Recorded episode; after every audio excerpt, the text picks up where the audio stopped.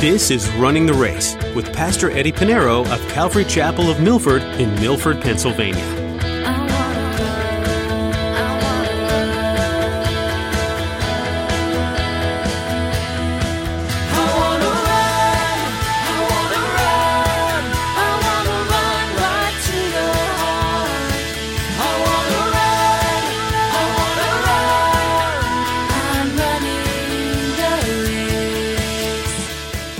51.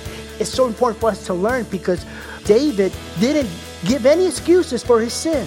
He said, I sinned against you. It was me. It's not like, you know, Lord, you know, like Adam. Oh, Lord, you know, the woman you gave me. Oh, Lord, you know, if you didn't, if you would have held me from going to that place, I wouldn't have sinned. I wouldn't have done those things. Oh, Lord, you know that person is there for, but Lord, forgive me anyway. No, he stood up for his own sin. He repented. He did wrong. David owned his sin in the Psalms. Have you ever done that? When you're caught in sin, do you try to make excuses, blame someone else, or do you acknowledge the depths of your own problems and the greatness of your need for a Savior? The good news is that you have a Savior available to you. All you need to do is own your sin and ask for forgiveness. Accept the sacrifice He made on the cross and begin to live for Him. Well, let's join Pastor Eddie in the book of Hebrews, chapter 1 as he continues his message The Son is better than the angels.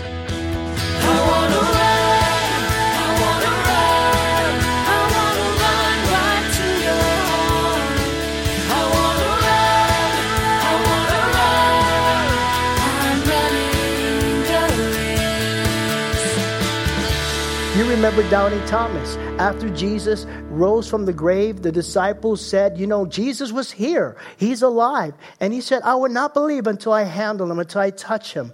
And then all of a sudden, Jesus appears to him. And what does he say to Jesus in John chapter 20, verse 28? It says, And Thomas answered and said to him, My Lord and my God. Jesus didn't deny it. He didn't say, Wait, wait, wait, don't say that. No.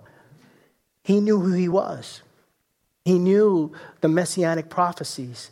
Jesus is God. In Romans chapter 9, verse 5, it says, Of whom are the fathers, and from whom, according to the flesh, Christ came, who is over all, the eternal blessed God. Amen. First John chapter 5 verse 20. And we know that the Son of God has come and has given us an understanding that we may know him who is true, and we are in him who is true. In his Son Jesus Christ. This is the true God and eternal life. And I'll leave you one more. We know this passage when it comes to Christmas time. In Isaiah chapter 9, verse 6, it says, For unto us a child is born, unto us a son is given, and the government will be upon his shoulders, and his name will be called Wonderful Counselor, Mighty God, Everlasting Father, Prince of Peace. He is God, he is one with God. He is the Son of God. Jesus Christ is God. And here he also mentioned the scepter, the, which is a rod, a staff. It speaks of his authority. Jesus is God and he has authority. Also speaks about his kingdom, which if he has a kingdom, that means he's a king. You can't, you know, a king has a kingdom. So Jesus is king of king, Lord of Lord. So Jesus is better because he's God. Number four, Jesus is better than the angel because he is anointed. He is anointed. Look at verse 9. He said, You have loved righteousness and hated lawlessness. Therefore, God, your God, has anointed you. Therefore, God, your God, read that to those who don't believe Jesus Christ is God, has anointed you with the oil of gladness more than your champions. He is quoting Isaiah 61, verse 1. And so God the Father calls his Son Jesus Christ God. Therefore, God, your God, has anointed you. You remember when Jesus was in the synagogue, and in the synagogue, he read the prophecy concerning him uh, preaching gospel to the poor. It said, it said, The Spirit of the Lord is upon me, right? That passage. Now, what's interesting about that time, when Jesus went to the synagogue, they would have the scrolls put in some large bin, and all the scrolls would be there of all the books. And they would randomly take a scroll and give it to whoever's going to read the passage for the day. And it so happens to be that verse that Jesus pulled out that verse. And he says, right before your eyes, this prophecy is being fulfilled. Yes, because he has been anointed. Jesus is better than the angels, number five, because he is the creator. Let's look at verse 10. And it says, And you, Lord, in the beginning laid the foundation of the earth, and the heavens are the work of your hands. So we have the Father declares Jesus Christ as the creator, something that angels cannot do and has not done. He created all things. He's mentioning Christ as the Son, he's mentioning Christ as now the creator. Hebrews chapter 1, verse 2, we looked at this twice. It says, has in these last days spoken to us by his Son, whom he has appointed heir of all things, through whom also he made the world. Ephesians chapter 3, verse 9 God who created all things through Jesus Christ. John chapter 1, verse 3 All things were made through him, and without him nothing was made that was made. Colossians chapter 1, verse 16 For by him all things were created that are in heaven and that are in earth, visible and invisible, whether thrones or dominion, principalities or power, all things, not some of the things, all things were created through him and for him. And quite often, this, the world thinks that Jesus was just a man. Oh, when did he come into the scene? Well, he came into the scene in the manger. He was born as a baby. No, he was there from the very beginning. He created the soil where his foot stood. He created the manger. He created the cross in which he was crucified the hill in which the cross was placed on. He was there in the beginning, before heaven and earth. He was the one there in the beginning that said, Let there be light. Well, in the Hebrew, it's better. In the Hebrew, it goes like this it doesn't say, Let there be light, because it sounds like you're telling somebody to turn on the light switch. It was Jesus who said, Light be, and light was. It was Jesus. When we get to heaven and we hear the voice of Jesus, it's going to be a voice like no other It's going to be the same voice that was heard from the beginning of creation. The same voice that said, Light be. Jesus is the creator. He didn't just come on the scene at the manger. No, he left his throne in glory. He came in the form of man, had to be born of a virgin, had to be pure, and he was born and he died on the cross, and now he went back to his throne. So Jesus was always here. Jesus is the creator of heaven and earth. And that's why the Father said it is through Jesus Christ that the earth was created. And let me tell you, God is still in the creating business, by the way. Everything that needs to be created is created, but God is doing the work in every man, woman, boy, or girl. God is creating new hearts new hearts. Ezekiel chapter 36, verse 26, it says, I will give a new heart and put a new spirit within you. I will take the heart of stone out of your flesh and give you a heart of flesh. It is God that changes heart. His God is good. And if you if you read Psalm 51, I recommend that we all read Psalm 51. I did a study many years uh, on it, but it's good to read Psalm 51. Psalms 51 is a prayer of repentance and asking God for forgiveness, written by David. David, when he sinned and committed murder and had committed adultery with Bathsheba, he went before the Lord. And in that prayer, in that prayer of forgiveness in Psalm 51, it's so important for us to learn because David didn't give any excuses for his sin. He said, I sinned against you. It was me. It's not like, you know, Lord, you know, like Adam. Oh, Lord, you know, the woman you gave me. Oh, Lord, you know, if you didn't, if you would have held me from going to that place, I wouldn't have sinned. I wouldn't have done those things. Oh, Lord, you know that person is there for, but Lord, forgive me anyway. No. He, he stood up for his own sin. He repented. He did wrong. But in that prayer, as he repents of his heart, he did wrong against God. In Psalm 51, verse 10, he says, Create in me a clean heart. Create in me a clean heart, O God, and renew a steadfast spirit within me. God is in the creating business, and he's still working in us. Number six, Jesus is better than the angels because he is eternal. He is eternal. Let's look at verses 11 and 12 the writer writes this says they will perish but you remain and they will all grow old like a garment like a cloak. You will fold them up and they will be changed. And he's quoting psalms 102 verses 25 to 27 the universe will one day change. It's changing now. It always has changed. You know it's something that the evolutionists don't understand what is the second law of thermodynamics is that everything gets old. I don't, I don't see anything in my garage or in my lawn or in my, I don't have much of a garden. I don't have a green thumb. Everything I plant dies. But everything gets old and everything gets died. And it just, that's just how it is. But Christ never changes.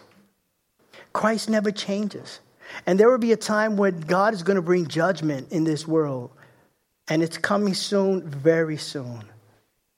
2 Peter chapter 3 verse 10, Peter writes this, but the day of the Lord would come as a thief in the night. You won't even know it. In which the heavens will pass away with great noise and the elements will melt with fervent heat. Both the earth and the works that are in it will be burned up. God is going to judge this world, those who have rejected Jesus Christ. That's why Christ left his throne. That's why he was born in a manger to make a way where there wasn't a way. It was only through Jesus Christ. This world will melt with fervent heat. Revelation chapter 21, verse 1, it says, And I saw a new heaven and a new earth, for the first heaven and the first earth had passed away. Also, there was no more sea. Jesus said, Heaven and earth will pass away, and it will. But my word will not pass away. So the word that Jesus will come and judge is true. It is coming because he said so. And it's everything that Jesus has spoken has come to fulfillment. Everything. And then he goes on at the end of verse 12. He says, But you are the same. You are the same, and your years will not fail. Everything around us will change, fade away. Jesus will never change. Hebrews chapter 13, verse 8, the writer writes this Jesus Christ is the same yesterday, today, and forever. Times have changed, seasons change, we change. God doesn't change. We change our mind, we change our clothes, we change policy, we change culture. And we live in a world now where they want to change everything. They change the definition of everything. You can't call a cat a cat anymore. And I don't mean that in a joking way, but it's the truth. Everything that has a definition and a name, everything's being changed. And they expect, oh, you Christians are, you know, uh, just old fashioned and you're just not being tolerant. You know, this is the new thing. No, God has not created it that way.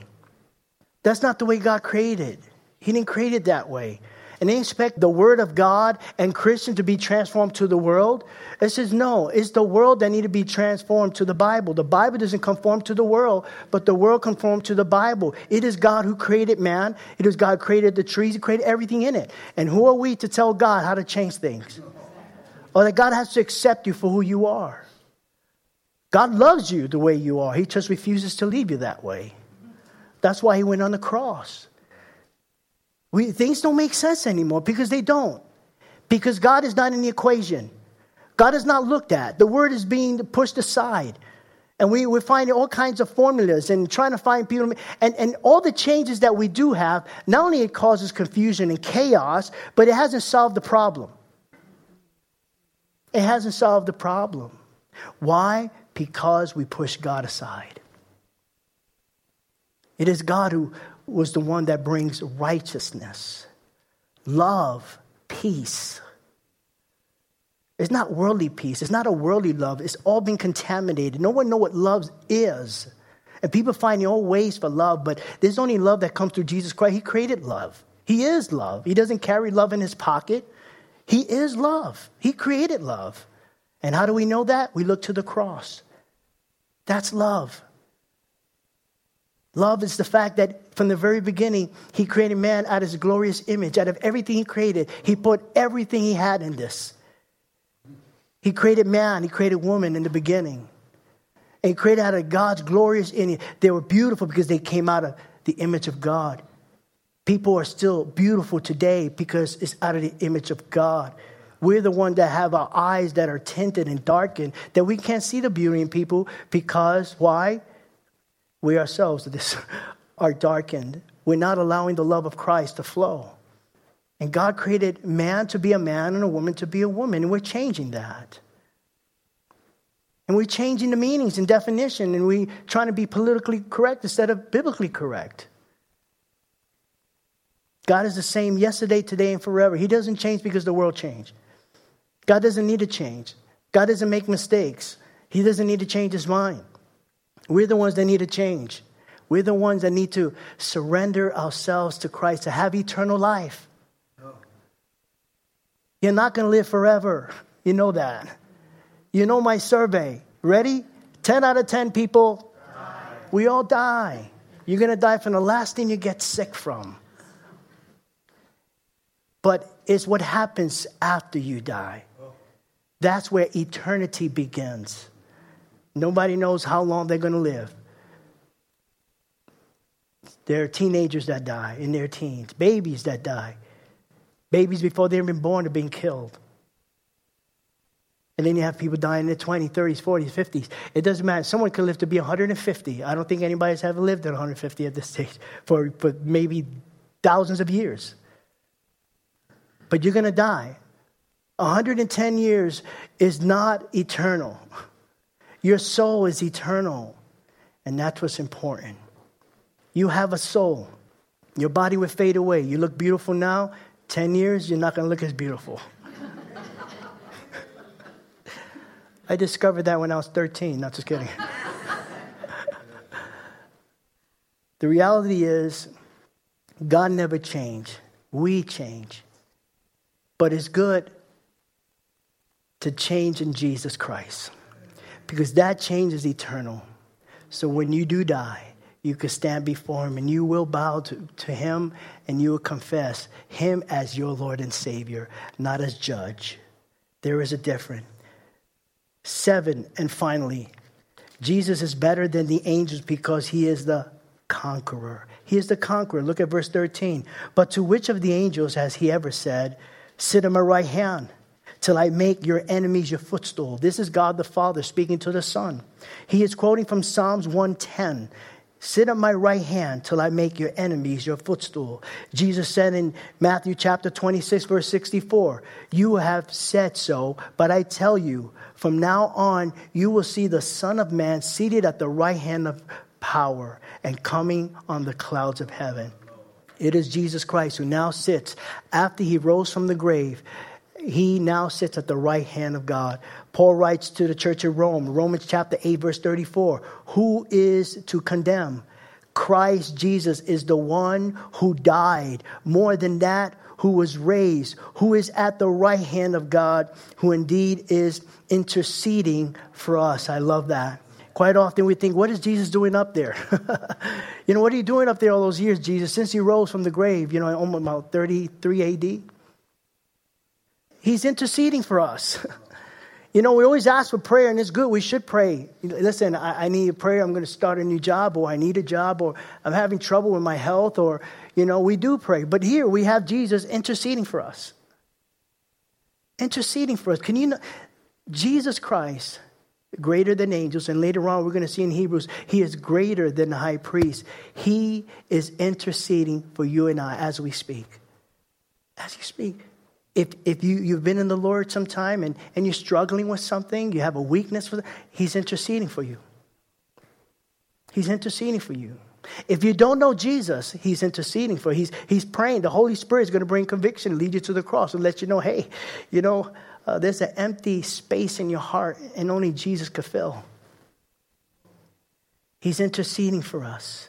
Colossians chapter 3, verse 1. If then you have been raised with Christ, seek the things that are above, which Christ is seated at the right. He's sitting at the right hand of God. Jesus is seated at the right hand of God. And that's important because, again, the high priest, once a year, he would stay weeks in the holies, the holy place, because he didn't want to sin when he had to go into the Holy of Holies. And when he went to the Holy of Holies, he went on behalf of the nation of Israel. But there wasn't a chair in the Holy of Holies because work had to be done. Jesus is now seated in the heavenly holy of holies. Verse 14. So those are the seven reasons why Jesus is better and greater than angels. It's going to continue on to chapter 2 by the way, but time would not permit for us to go through that whole passage. Verse 14 it says, are they not all ministering spirits sent forth to minister for those who will inherit salvation? It's a question. They're there to minister for us in our behalf. Christ is seated on the throne. They serve Christ and they serve us. they minister to us, heirs of salvation today. And so we can see, based on this passage, that the writer of Hebrews makes it clear that Jesus is better than angels. Don't worship angels. Don't even look for angels to, for that matter. you know, some people get all caught up with the supernatural and the miracles. And, you know, I don't know about you, I do not need a miracle. I do not need God to show me signs. I don't need anything God to do supernaturally. Why? Because I have the Bible. I believe Him, that's enough. He doesn't have to prove anything to me. The Pharisees went to Jesus, Jesus, show us a sign. He says, A perverse generation seeks for signs and wonders. If you believe in Jesus and you believe the word, you don't need a miracle. You don't need a miracle to prove that He's God, that you belong to Him. Now, God still gives miracles. Don't get me wrong. He's healing people and, and He's real, but trust in Him, not the miracles. Trust in Him. There is a quote, I don't know, it was is the whoever quote is unknown, but he said, To the unbeliever, to the unbeliever, no miracle is sufficient. To the believer, no miracle is necessary. No miracle is necessary. I have the Word of God. I know where I'm going. I know where I stand in Christ. Am I perfect? By far, I am not perfect. But it is because of the grace of God. It is because I place my faith in Jesus Christ. I repented of my sins. I am born again. I am, I am new. I'm a new creation in Christ. And is not you know, my righteousness is his righteousness. And now, because of Christ, I am complete positionally. I still have a lot of work that needs to be done. You can ask my wife, she'll tell you. but I don't need the miracles, I don't need angels. I let God use the angels to do what he wants to do. I don't get in the way. If God allows me to experience it, see it, or see anything, not just it, so be it. But I don't need it. I have the Word of God. I have His Word. I believe. You remember the centurion soldier who went to Jesus said, Jesus, my servant is home dying. He's sick.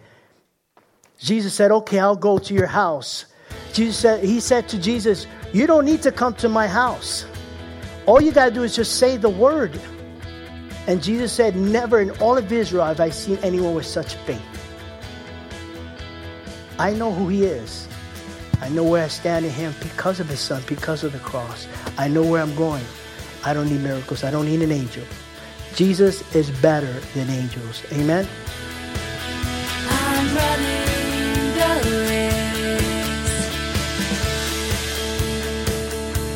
Friends, we're so glad you decided to join us today here on Running the Race.